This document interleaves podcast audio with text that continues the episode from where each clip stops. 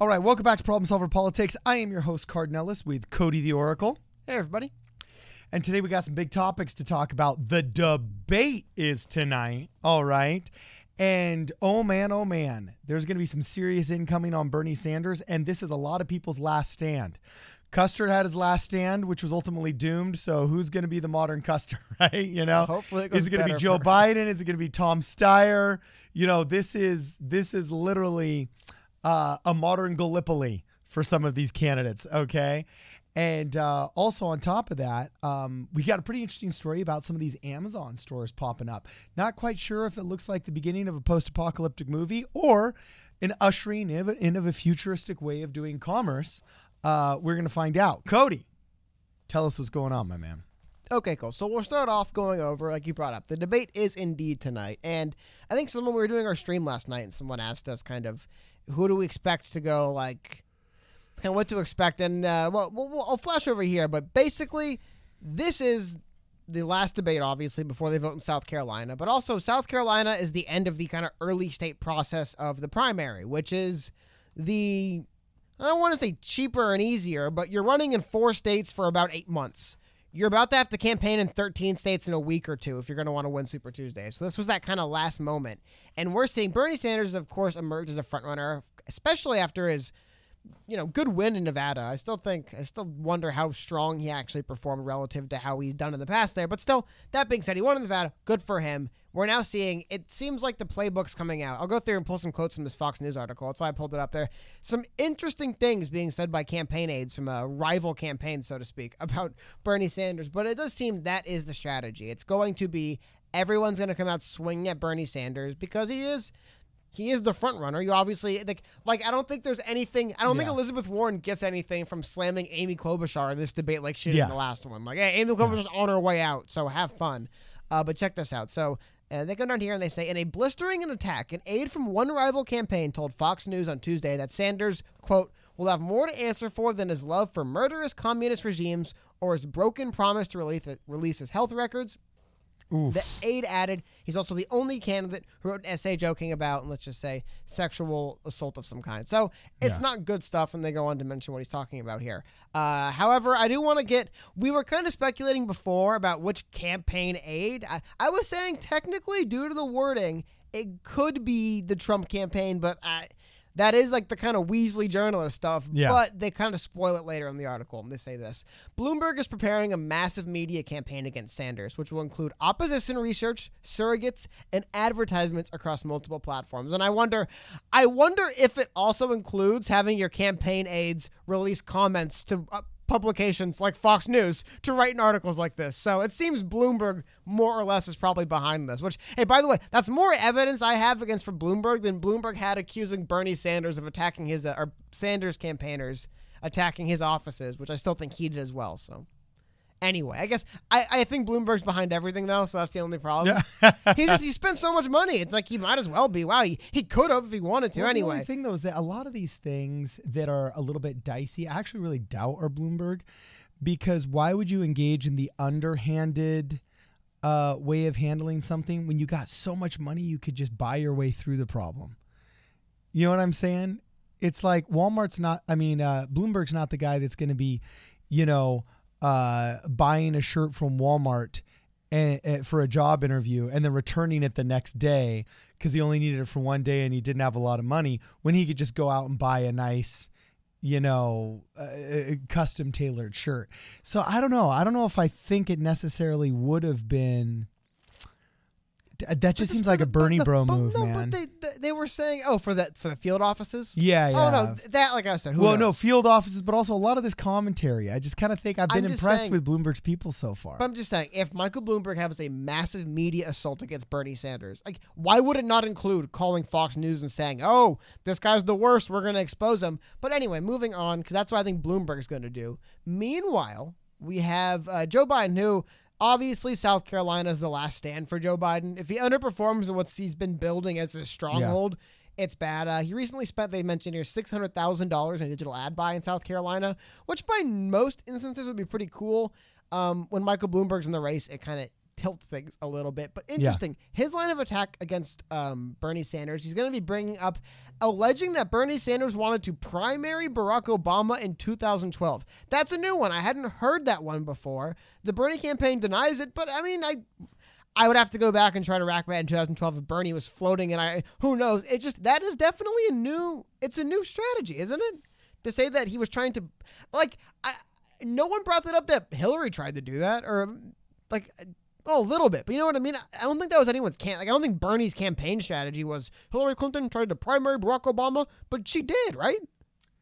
Yeah, and by the way, that would just be that would just be a really weak argument. I hope they make it though, because uh, my entire adult life of living history, anything I've done, a conservative's done, a Republican's done, has been called racist. So I just love it when it happens to somebody on the left. You know what I'm saying? Seeing how they'll field that argument that you tried to primary the first African American president. You know what I'm saying? That, that, that kind of BS. It's like, wow, I, I just I love it when people have to taste their own medicine. So there's part of me that just you know likes uh, would like to see it, but um, the only reason I think uh, I'd be against it is because I just view that as a waste of time. I think that's now just falling on deaf ears. These, uh, you know, racist Well, no, but I mean, like, but again, I don't think it's necessarily. I think he mentions it as like, but just the idea that we had a very popular Democratic president and Bernie Sanders, Sanders thought he should be president instead. That's a pretty effective line of attack, I would say. That di- now here's the thing: Bernie Sanders, yeah, as far only as if I you're know, an identity did- politics shill. not I, nothing to do with identity. It's we had a good president, but Bernie Sanders was selfish and thought he should have been president. That has nothing to do with anything like that. Now, again, I don't think there's any proof to what he was saying, but I think that's actually a very interesting way of looking at it. That hey, this guy thought that he deserved to be president instead of Obama. We, we already had a president; he was a fine one. That was the argument he's making, and I kind of think that's a decent one.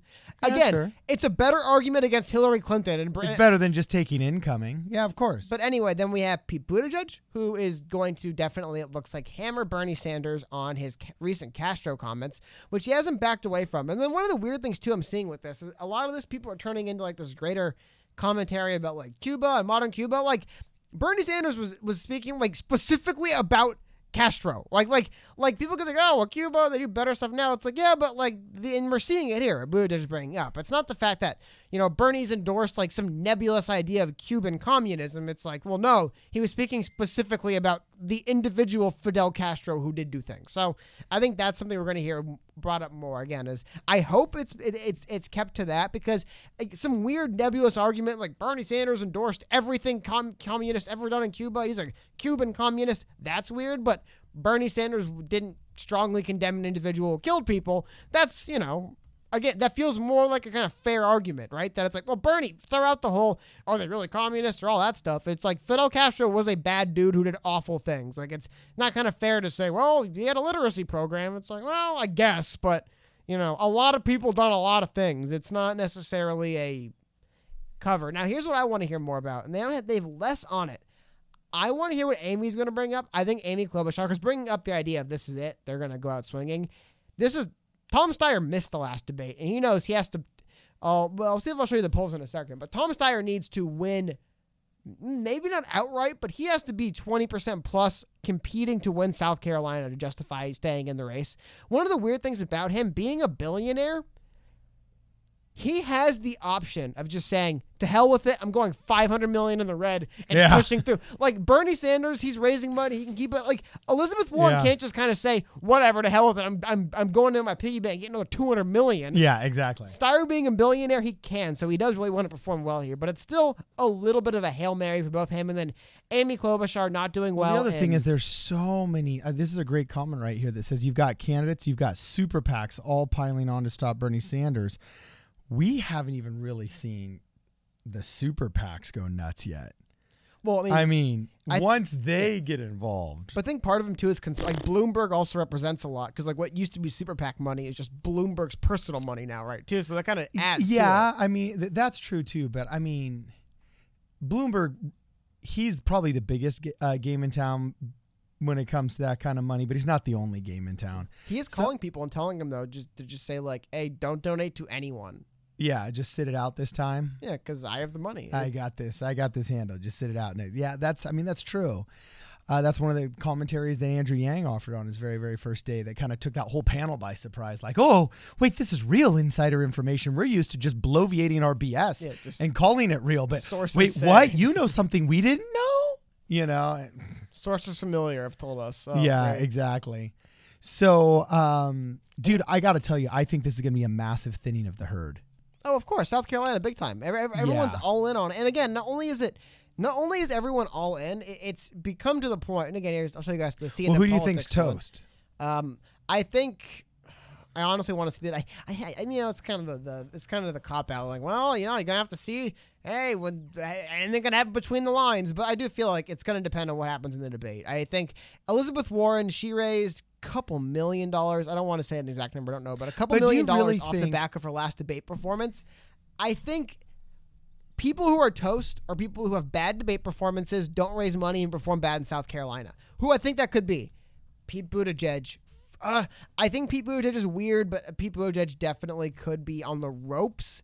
Uh, he was very late when it came to doing Super Tuesday ad buys. He came in very late with the Super Tuesday ad buys. Does that mean anything? Is it just a infrastructural? It took him longer to get to it than other people. I feel like I hope not because every day counts when you're running for president. But he was late to the party, so maybe they just got some internal data that will do it okay in South Carolina. The only problem is it's South Carolina feels like a state he's going to underperform in because Tom Steyer, like, legitimately could be second place or even as an outside shot. Like, show me the Vegas odds. I might put money on Steyer winning South Carolina. He's done good enough. He's receded a bit lately, but on the back of a strong enough debate, he's performed well enough in polls out there where I think he really could do something. Because I forgot who it was. Someone on CNN kind of joked, and it is true, but Tom Steyer's basically been running to be president of South Carolina Yeah. for the last six months. Like he he has been on the streets, and but it's working. He's getting to people. He's reaching people. People. No, no, I get it. He's he's, He's doing good. legitimately gaining a following there, so it's it's a big one. So I think he has more reason to hang in than others. But I definitely Well, so here's think, my question for Amy is on the ropes. Sorry, I just want to answer. Amy's on the ropes, uh, and Warren is on the ropes as well as Buttigieg. Like all three of them, South Carolina plus this debate mean everything to their campaign, and then Biden as well. I mean, a I think it's them. pretty funny that you said on the ropes as a WWE fan. I see that your reference is being caught up and backed up against the ropes. Well, I think more boxing in that. my sense. my historical erudite person said this is their last stand, referencing Custer's last stand, right? So I just think you know a little bit was illustrated there. You know, we uh we uh, drew distinction Well, as also a- all of the uh, candidates say. But there's a difference between the two as well, because when you, you you, you can be on the ropes temporarily. It's hard to be temporarily making your last stand. Yeah. Your, final stand tends to be the end, where you know, like in a boxing match, you could be on the ropes for like a round or so, but then you can find yourself back. up. Okay, back so in the so you think those guys are going to be uh, quote on the ropes? Here's the thing. What I mean by that is, if Pete Buttigieg somehow blows people away at the debate, raises a bunch of money, performs like not that great, but gets like third. Dude, look at all the microphones on his and- tie. Holy and crap! himself- I know it's like it's like when you see like the again to use a sports reference, the guys in the locker room is like 40 iPhones being held in front of his face. I love we've got to the point now where it's like 30 like lav mics just on your tie. It's like hope you tie hope you tied it well, dude. We're weighing it down with a you know. yeah, that's that's some gnarly stuff. but- so but- look, here's my question. Again, though, you notice they said to keep focused. Everyone's going to be attacking Sanders. If all sorry, going along, but if Buttigieg comes out has a barn burner against Sanders, performs a little better in South Carolina, all of a sudden he has a plan for Super Tuesday, right? If the inverse happens and he fumbles on his face, raises no money, and then gets like fifth place blown out in South Carolina, he's done. Like that is the kind Yeah. of line these campaigns are walking on. Okay. So we all know, and, and, now you said, okay, this is what I think will happen, but you qualified it saying we won't know until the debates are over. I want to see the data. I can't really think of a debate performance that made somebody's career, but I can think of debate performances that ended somebody's career. There was the famous time, there was the famous um, moment between Reagan and Walter Mondale in which he made the age joke that was pretty much just the end of Walter Mondale. Well, I There's the think- famous, uh, there's famously poor performances that have kind of really just made it so that somebody can't be considered, you know, a- a candidate to be taken seriously in the future. But if you're going to say that a lot of the performance in South Carolina is dependent upon these debates, I don't know. I can't think of a debate that really put somebody over. To use uh, the uh, the wrestling terminology, Well, I- no, what, I meant to say, sorry, is uh, the, the debate I think is really important for mainly fundraising. Like like for example, I want to show you this. Okay, and then It's you and then you think it's it's the results of the fundraising and the ad the buys that are going to make them go Yeah, up. Okay, Because here we go. I mean, Elizabeth Warren, who was, I don't want to say having fundraising issues. She's raising okay for this campaign. Not a front runner, but like okay. She raked in $5 million on the back of that really strong Vegas debate. And I think money is right now the, the, the it's. but how it's the pathetic is that? number Like one issue that is literally one second's worth of pay for Bloomberg, or one minute's Well, worth of I- pay. he skews it big time. He does. He makes it really, like like really five million is nothing for him. He gave five million to Katie Hill the week before the election. It was like four point three or something absurd like that. Everyone got about four million dollar package from Bloomberg. Yeah, he just Yeah. he just kind of dropped four million on various campaigns all throughout the country. Though. yeah, Remember, there was about twenty Democrats there was he an- just gave four yeah. or five million to. One of them got six in California. So like I'm looking at, that, I'm thinking, wow. So Warren, in a function of weeks, no, that was a couple days. or sorry, no, yeah, you're right. In a, in a in a function of a couple of days, is is stoked about raising five million, while Bloomberg literally can do that in a couple of minutes. Bloomberg can pay people. Is that $7 even a dollars, yeah. competition? Well, it, it's tough, but you just it, you kind of it's one of those things. Like you you can't even. You're everyone's so far behind in money to Bloomberg they can't even really gauge their money to his. It's just having enough for yourself. So again, I think that's why I think tonight's debate could have some impact. Is trying to get a short term boost of money and then also that kind of it, it just helps you because it's not like the money then gets put. They don't put this money in the bank. You know what I mean? It's Yeah. in ads. Maybe they maybe they open up field offices. It's it, it helps you to continue to campaign, and it could help you like a Buttigieg, for example. It could help him hit a not great South Carolina performance, but have that money to keep rolling to Super Tuesday. Because think about it: if you're basically out of money and then you get wrecked in South Carolina, who's going to give you money to run more? It's like your campaign's over at that point. So Yeah. these campaigns need to get some cash on hand, or you know, at least have some money in hand from the debate. So I think that's that's where I see the most significance in this. But um, well, I guess if, if for if you want to, we can get into really quickly for a second here as well. The idea that how do I put this? We were talking about it before, but the money really is so out of proportion. I don't know what to do for these campaigns, as you brought up. So Yeah. I want to show something, and uh, they they they have it as fundraisers, but they include self funding as a form of fundraising. Yeah. Well, it is. I mean, It is, but I just mean when you look at it, like Michael Bloomberg, and by the way, self funding is basically how much money is pumped into his campaign. So I guess a better way of going and looking at it, it's more, it makes more sense and it's more jarring for me when you look at spenders and cash on hand. Now, Bloomberg, it says he has 55 million. This is actually kind of old info too. It's the last reporting going back to January of 2020. The yeah, yeah, because we January. operate in So, quarters. Yeah. Yeah, so we're about a few months back, but or not a few months, a few weeks back. But one thing that'll jump out to it's crazy to me. One, Bloomberg actually has 55 or 55 billion cash on hand, not fifty-five Yeah. million. He has all the money in the world. But two, Michael Bloomberg has been in this race for 3 months, and this isn't counting what he spent all February, and it was 409 million dollars. 409. Bernie Sanders have been has been running in earnest for probably close to a year at this point, as far as you know, not full spending money, but spending money, and it's a quarter of what he spent. It's, By the way, just to put that in proportion, guys, the um that four hundred nine million dollars that Bloomberg has spent is Plus. more. yeah, it, it's every day it goes up higher. So this is already old data. The most expensive campaign in American history up until then, at least financially successful in terms of fundraising, was Barack Obama's reelection campaign that topped out at 338 and a half million. So the single largest entire presidential campaign of American history was Barack Obama's very successful reelection campaign in which he was able to raise money hand over fist, okay? Michael Bloomberg in just his own personal money has single-handedly already surpassed that and we haven't reached the general election yet. We haven't even finished the primaries. At this rate, Cody, he's on track to do what? A billion?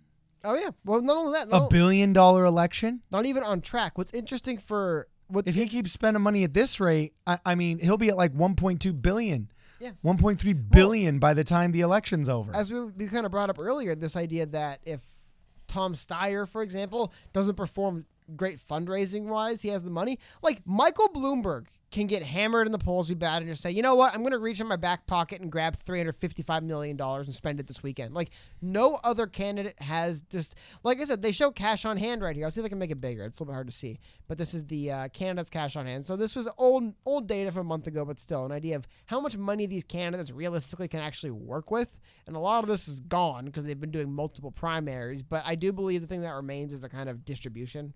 Yes, Yeah. the most is in Steyer Sanders' hands, and the drop off is crazy. Like it's as we were saying before in the debate, why you need to perform well and make money. How do you campaign in more than three times the amount of states you've campaigned all year in in the next week and a half going into or the next seven days to Super Tuesday? Obviously, you've tried to make stops there before then, but still, in earnest, okay, it's the next vote. What are you going to do? TV buying, it's the last few days.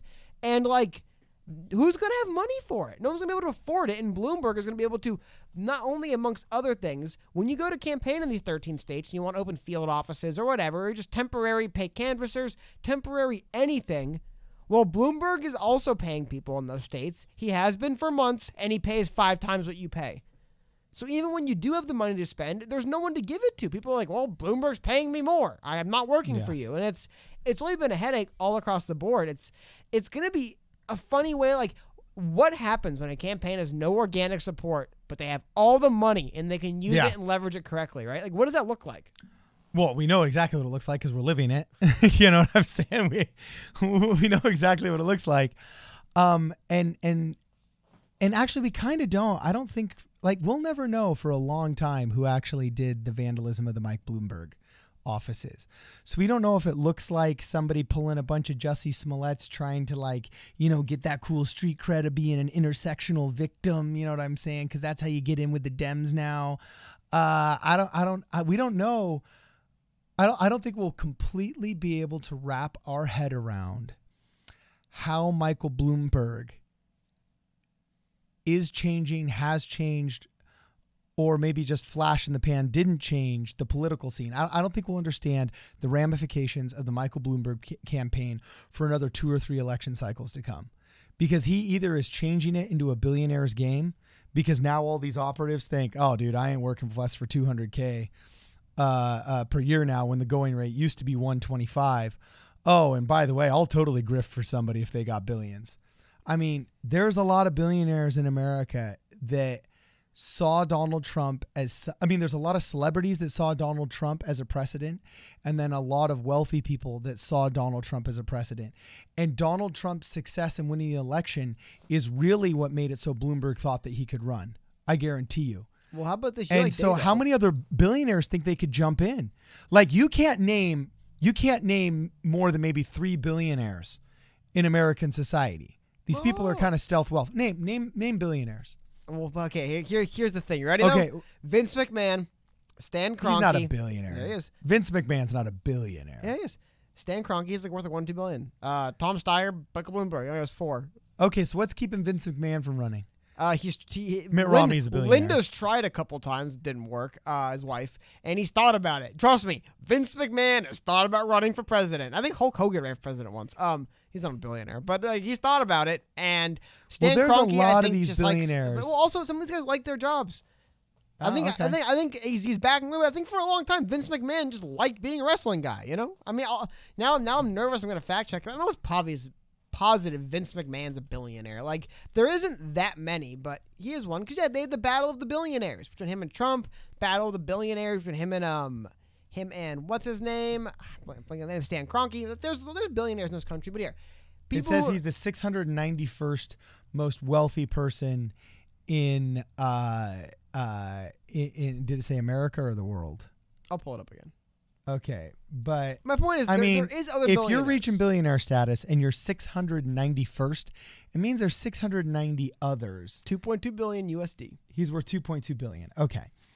So I mean, he's a miniature Tom Steyer. Tom Steyer's worth 7 billion. Also, another reason why Vince McMahon has not ran for president, you like you think like, do you think the guy who ruthlessly bought out all of his competition in the '70s, '80s, and '90s in the field of professional wrestling and had a uh, I don't know. I think the federal government tried to throw him in jail for distributing steroids. Do you think he's got some some skeletons in his closet he doesn't want brought out in a presidential campaign? So he's, you know, I think that's one of the reasons why this this particular billionaire isn't running for president. Okay. Well, either way, I think I think that it uh it uh um I think it's either going to set a crazy precedent where presidential politics really just does become a celebrity billionaire circus. Oh, sorry, sorry. I wanted For to a while? you, th- to your point. I wanted to, I wanted to show these graphs for a minute. Okay. For people who are more data driven, just to, to get an idea of what it looks like when a billionaire shows up and pumps money into his campaign versus how campaigns generally raise money, check these graphs out. Dude, look at that. That is insane. That is what it looks like when you're a billionaire who just pumps money into your own campaign versus when you're organically fundraising money. See, a lot of guys are kind of like just over time you gain more money because you get you get donations and they organically increase. Or in the, in the case of Trump, it looks like they kind of peaked and plateaued and you look at Bloomberg and Steyer, and Bloomberg is almost a straight line up. Like it's like it's like breaking the graph. And Tom Steyer, like Tom Steyer would have been ridiculous, but it's like modest compared to Bloomberg's almost straight line directly up into the sky because it's just like. It, Clearly, the way Bloomberg and Steyer are adding money to their campaign, you cannot chart the way you chart the way other and- campaigns raise money. They're not the same. And, and I have to say, this is my last comment, then we can move on to the next subject. But seeing how Michael Bloomberg is skyrocketing in success and how much personality he doesn't have, and how just people are rejecting this this this this, this billionaire takeover of so many aspects of their life.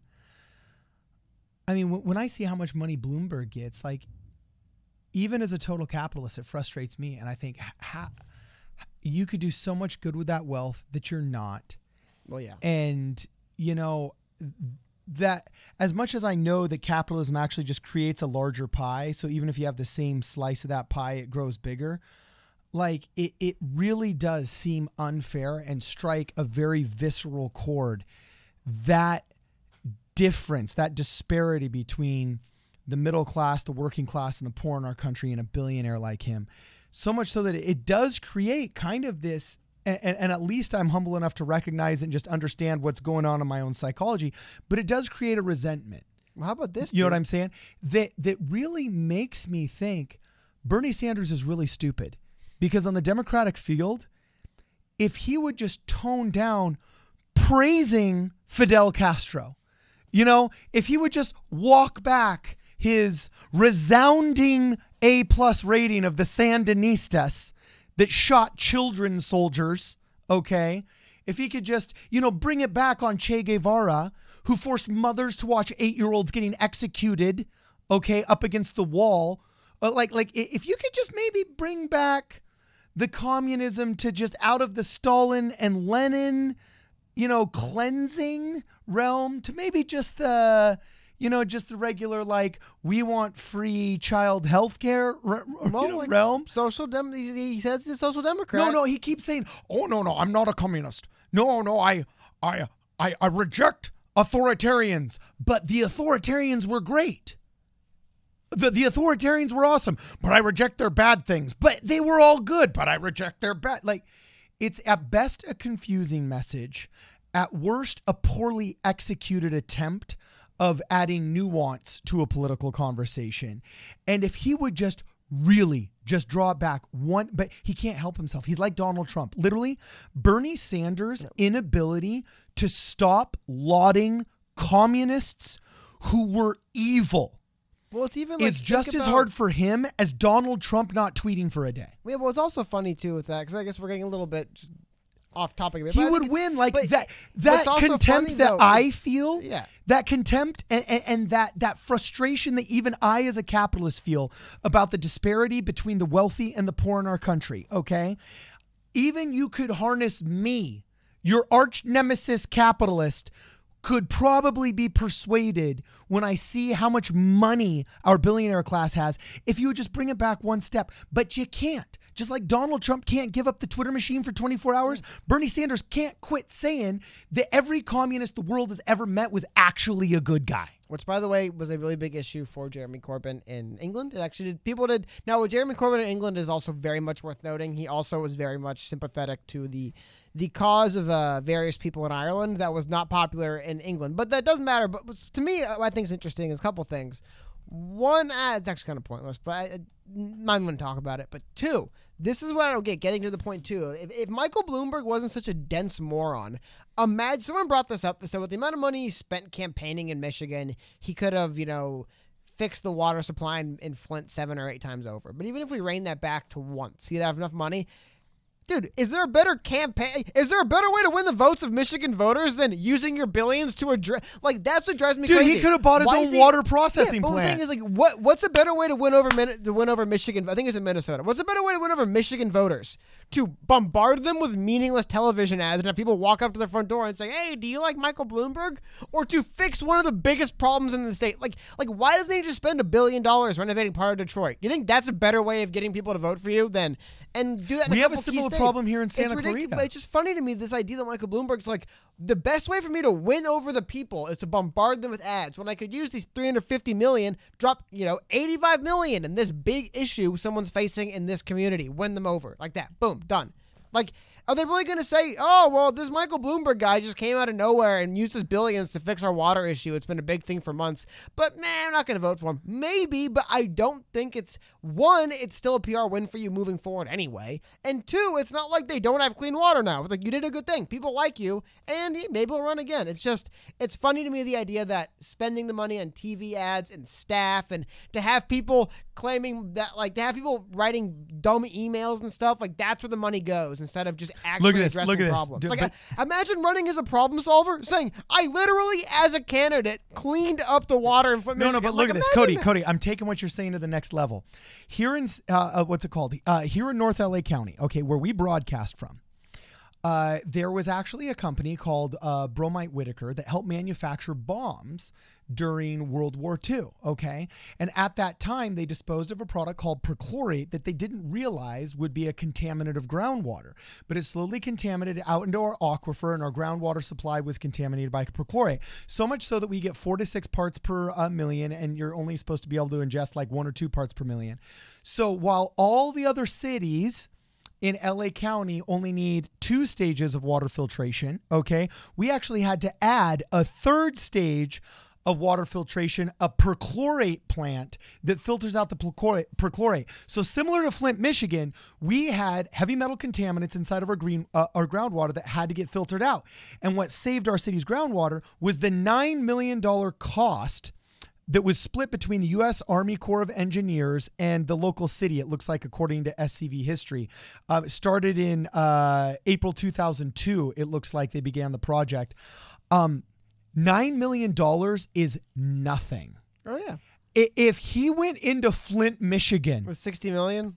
literally and just dropped 60 million and says screw trump screw socialism and sanders screw the bureaucracy of michigan i'm your daddy now and i'm build i just bought this land and i bought the rights to the frickin' whatever river and i'm i'm building a plant to fix the water myself he would literally become overnight feudal warrior Well, how king. about this? A even- well, caudillo. that's the bad way of looking at You it. know? I, I look at it more in the sense of, yeah, imagine if you're running against, let's say it is Bloomberg and Sanders, right? And Sanders Sanders' message is there shouldn't be billionaires, billionaires are bad. That message would start to fall off if Bloomberg was using his billions only to help people. It's like, yeah, billionaires are so bad. I help this community. I help that community. I help this community. But he's as you said before he's such a he's so beholden to who he actually is. He's like no i'm gonna use my money to bully other candidates out of the race. I'm gonna buy up campaign staff. I'm gonna buy up ad time so they can't run ads on tv it's like imagine if he just helped people. Like wow what a campaign. I have already addressed multiple problems in this country with my own personal money. Imagine what i could do with the, the funds of a whole nation. I'll fix the country. But no these people are so selfish and so you know, a prisoner of who they actually are. That Yeah. he must use his money the way he always used it before to bully people out of the way, kind of not like like subtle bribes, kind of like the hey, I gave corruption. I gave you four million dollars and you won your election. How about an endorsement? Yeah. Oh, hey, local newspaper that just got an election, infusion of one Oh, million. yeah. Well, yeah. Oh, hey, that yeah, oh the the the mayor of the city that I bailed out with ten million dollars. Wow, who are you endorsing? It's it's how he does it, but just ah, If he, if he just helped people, he'd win their votes, and it's hilarious to see. It's I mean, Tom Steyer could do it. Tom Steyer could do it right now. He's a big environmental guy. Mhm. I, I get he's less rich, and it's hard to make you know all of it liquid. And I get that the money probably is more. There's there's probably some barriers, but you get my point. The idea of instead of using your money to prove you are willing to solve these problems, even if you have to put your money where your mouth is, so to speak, I feel like that would go miles in an election where everyone else is basically doing nothing. Like no one's doing anything else. And there's no other. I don't want to say gimmick, but dramatic things. Bernie's promising what he's basically almost promised. That's always that's kind of the same. Uh, everyone else is just kind of complaining. I mean, it, it's an in. I mean, we went way off topic here, but still, I just think it's a legitimate in. Uh, anyway, though, Yeah. Moving so we got to move on and talk about the post-apocalyptic, well, uh, super. Um, 28 days later, there are no more humans left on Earth. Uh, Amazon cashierless supermarkets. Well, okay, so these some of you guys that live in I believe it's Chicago, Seattle, San Francisco, and one other city. You might have been inside one of these. I think they're called Amazon Go. So they're basically they're kind of like a 7-Eleven, the ones that exist before this. So like 7-Elevens, but you scan your your Amazon app, you just walk in, grab stuff, leave, and they bill you later. It's kind of a neat idea. Uh, however, they're now moving to their first actual grocery store. Now, this is we'll go through it. This is what's creeping me out, and this is what I don't like to think. Because we, we talked about, obviously, Andrew Yang had been sounding the alarms for automation. And uh, if you live in the world, you're seeing it around you. But this really stuck out to me as a really kind of interesting thing for it because uh, I'll pull up and show you guys a video in a second of what the regular uh, Amazon Go groceries or the Amazon Go stores have looked like. They are really small. They're basically little kiosks. And you walk in, you walk out. They're, I, I want to say, maybe the size. I mean, they're generally speaking smaller than your average um your average trying to think of the name your average 7-eleven they're pretty small little instances but we're now seeing the newest one is very uh here we go can i get a here's a video of one i'll put it on screen for you sorry it's a little bit small but we're on the amazon website Well, there's people inside. I'm glad they added people. yeah exactly You know, Well, I, this- I'm glad that is the, automation uh, argument that we have a a RoboCop future with no humanity. Kind of, uh, some director just said, "Hey, you know, let's add people." yeah You know, they finally hired a PR guy that said, "Let's add people." Oh, this is actually looks like a, one of the they're showing larger ones. But th- again, these these things this for a year, a few years now. This video, I want to say, goes back a while. But the newest one they have rolled out in Washington is something, or I believe in Seattle, is something else, man. I have not seen. But how do they know that you bought it? Do they request that you just scan it on no, your iPhone? What it does is it it they have um.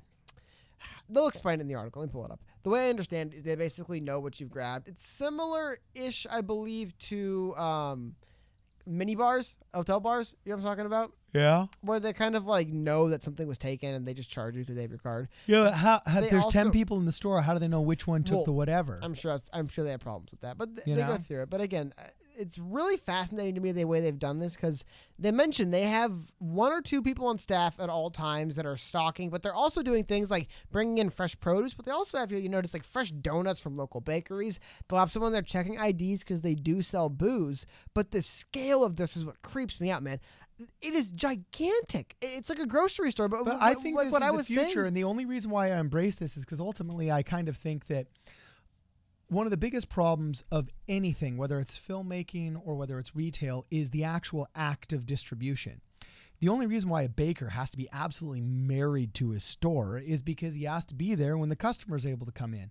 But imagine if you were a baker who said, you know, instead of having my store where I got to work at it from 4 a.m. all the way until 9 p.m., and it becomes this family job that, you know, I end up having my kids coming and working after school and all sort of stuff. Imagine if I could just show up bake my my my world famous awesome croissants and and whatever and then just dump them off at the Amazon store and then go have fun with my kids while they worry about distribution and I still sell the same amount of croissants. as well. And also, this is to be something else I want to bring up, and this is also kind of the you kind of put it to it as well. Well, now the robots are working Yeah. for us instead of against us. Well, also to this, they mention here at the bottom. It's a little picture caption, but they do mention it that there'll be other there'll be greeters and other employees at the at the store, just not cashiers. They mention up here a little bit higher in the article. Like obviously they're going to have somebody checking IDs. So when you're buying alcohol before you walk out, excuse me, can I see your ID if you're walking out with alcohol?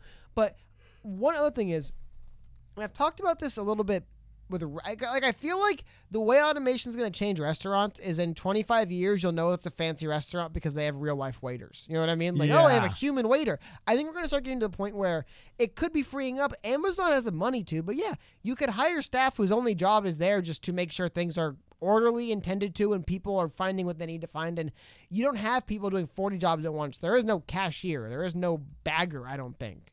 I'm pretty sure it's just you buy what you need and you leave. People, everyone there is stocking, or more. I guess what I'm trying to get to is the more human interactive. You'll have like customer service at a grocery store all of a sudden, because the people are kind of remotely dropping off the stuff. You don't have to have all hands on deck. We're running a whole grocery store here. You're mostly just monitoring the like you automate away all the difficult stuff, and the human beings are just kind of handling the human interaction process. There is a future here where it's not the end of the days. To me, it's big, and I really hope they staff it properly. If this is something that has three people staffed there, that would creep me out just walking around. Like, imagine you show up to a grocery store and you're by yourself and it's this just giant empty corridor. But if it is something where they still have seven, eight people on staff, it's just. It's easier to get in and out because you just walk in and out. You don't actually have to physically, you know, check everything in, bag everything in. I think that's a really cool future. Again, it doesn't as far as I know, you can't pay cash for this, which is Yeah. weird to me. The, the the we don't take cash here. That is weird. And that's that that's what concerns me probably the most is the fact of like I hope we don't move away from cash as currency because they literally won't take it, right? They'll just Okay. but also what do they do if you walk out and you're just overdrawn in your account? What do they do? They don't care because that's a bank problem. They already sold their goods and they got the money from that bank.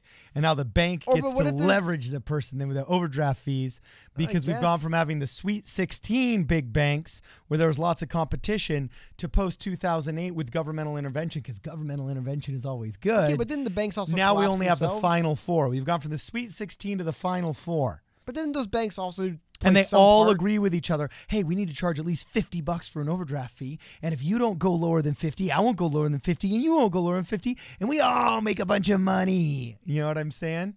That's why.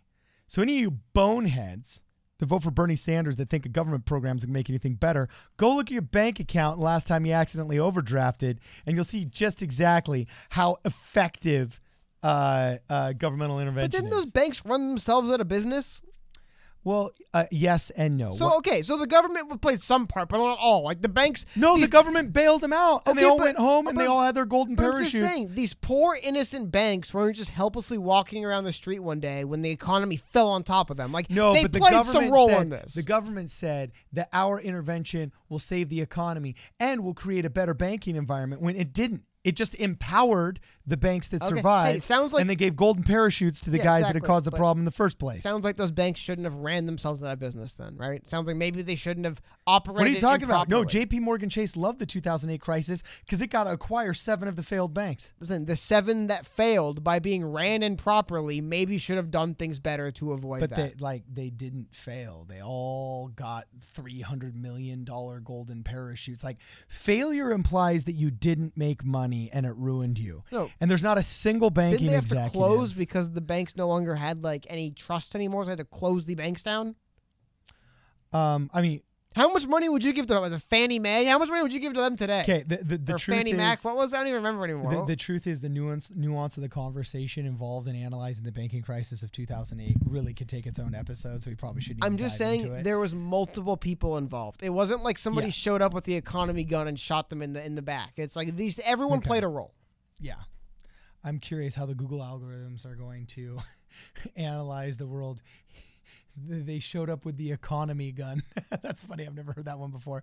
There's probably some, you know, bit of code in there. It's like, how do we handle this comment? you know what I'm saying? Anyway, um, what else we got to talk about? Is that it? So this might be the beginning of the apocalypse Well, just it's with Amazon is definitely moving forward with this concept of and I guess what I largely want to talk about. It freaks me out the size and dude. If you give me UBI is- in a store like that, I'm a happy citizen. well, to me, We've got the store now. We just need the UBI, baby. the the pushback against a UBI really and the pushback against automation and jobs is some jobs will be automated but the idea of jobs won't. And yes, I looking at the store, I could see how the first thing that came to my mind is I would just want other staff around the store to help me out and make me feel more comfortable. Because, you know, I'm I'm, you know, pretty young. I don't think I have to worry about it. But what happens if like an older person there just slips, falls, hurts themselves, and there's no staff around? Right? That was the kind of stuff that was jumping out at me. Like, uh, but if that's just the future of employment for these kind of jobs, like when you work at a grocery store now, you're not a cashier. You're just basically customer service. You just kind of walk around and ask people how they're doing and stuff. That also isn't the worst world to live in either, right? Again, though, if you take 40 jobs and turn them into five, that's bad.